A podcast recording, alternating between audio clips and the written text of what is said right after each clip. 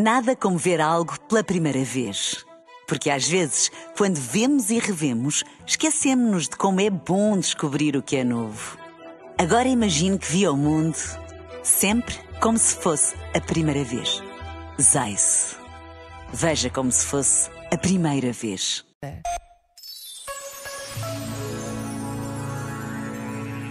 Reagir e responder são coisas diferentes. Reagir é ter ouvido o outro para repostar logo a seguir.